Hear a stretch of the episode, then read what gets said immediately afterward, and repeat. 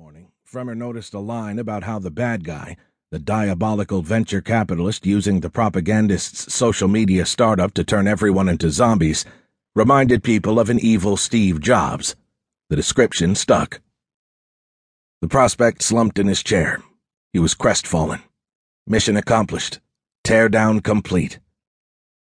"So you don't think I should publish it?" he asked. "No, by all means you should publish it." A woman at a nearby table glanced up from her laptop. Fremmer often raised his voice when uttering the P word in Starbucks. He likened it to a duck call, but for writers. These places were teeming with potential clients. "I should?" "Absolutely," Fremmer said. "But not for the bullshit reason you gave me. Sure, in your present financial situation, it'd be nice to make some extra money, but we know the real dream is to show your ex-wife that you aren't the putz she thinks you are. That instead of forever talking about writing that novel, you went ahead and did it." "So you think it's publishable?" "Anything's publishable, Brian.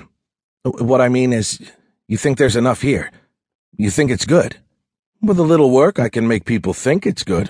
And I can also make you feel like you accomplished something." "How much will that cost to do that?" "About nine grand, Fremmer replied without hesitation. "And that's only if we do the e-book." Brian blanched. "That seems a little steep." "Very. So here's what I'm going to do. Normally you'd have to pay a professional editor at least three thousand dollars to go through your book and give you a detailed critique, and that doesn't include line editing or copy editing." "I thought that's what you did. You're a book doctor." "No, that's just my Google title for S E O. Think of me more as a book expediter, a shepherd, if you will. I've spent years vetting the right cover designers, formatters, copy editors, and the people you're going to pay to review your book, et cetera, et cetera" Brian laughed, but he clearly didn't find the remark funny. In fact, he was offended. "So you have people create fake reviews for my book? That's what I'm hiring you to do?" "First of all, I don't work for you. You work for me. You're hiring me to work for me.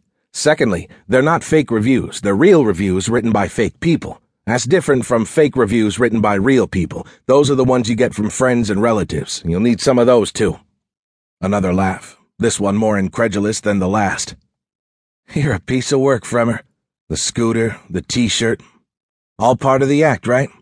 "Max," Fremmer said, not taking offense. "Call me Max." Fremmer leaned down to fish out a small pad of paper from a backpack sitting on the floor next to a folded-up Zooter kick scooter. Judging from his attire, that scooter could easily have been mistaken for a fashion accessory, or, as Brian had put it, part of the act, for Fremmer looked like an over-the-hill skateboarder, or former internet executive who'd gotten his big exit and decided to check out of the rat race for a while. He was wearing jeans, vintage Fred Perry tennis shoes, and a white long-sleeve shirt layered under a green Mohegan Sun Casino Resort T-shirt that he'd picked up at a thrift shop. It had the words "Double Down" written on the front in cartoonish letters. A sporadic shaver since college, Fremmer's face showed five or six days of stubble speckled with gray. His short hair was stylishly unkempt. His nose, prominent but straight, was juxtaposed against a set of bright blue eyes. The eyes won. They stood out. He wrote some numbers on the pad along with their corresponding services. Then he turned the pad around and slid it across the small table toward Brian. "I've read your manuscript, and except for the protagonist problem, it's pretty polished," he said. "So here's what I'm going to do. I'm going to tell you how to fix that problem so we can knock out that editor's fee." He then did just that, drew a line through the first number, three thousand dollars. "And to be clear, what I'm about to tell you is worth far more than three grand. It will completely transform your book." Brian crossed his arms and smiled. "Wait, don't tell me. The catch is I've got to pay for all the other stuff to get this incredibly valuable piece of advice." "Nope, this is a freebie. My gift to you for schlepping up to the Upper West Side and buying me my third chai latte of the day. Walk away with it. It's yours to keep." "I'm listening," Brian said. "You turn him into a her. You make your protagonist a woman." Another laugh. However, this time he seemed genuinely amused, at least until he realized Fremmer wasn't kidding. "You're serious? Think about. It's an easier fix than you think, and as soon as you do it, you'll realize how much more sympathetic your character will become. The dynamics will totally change."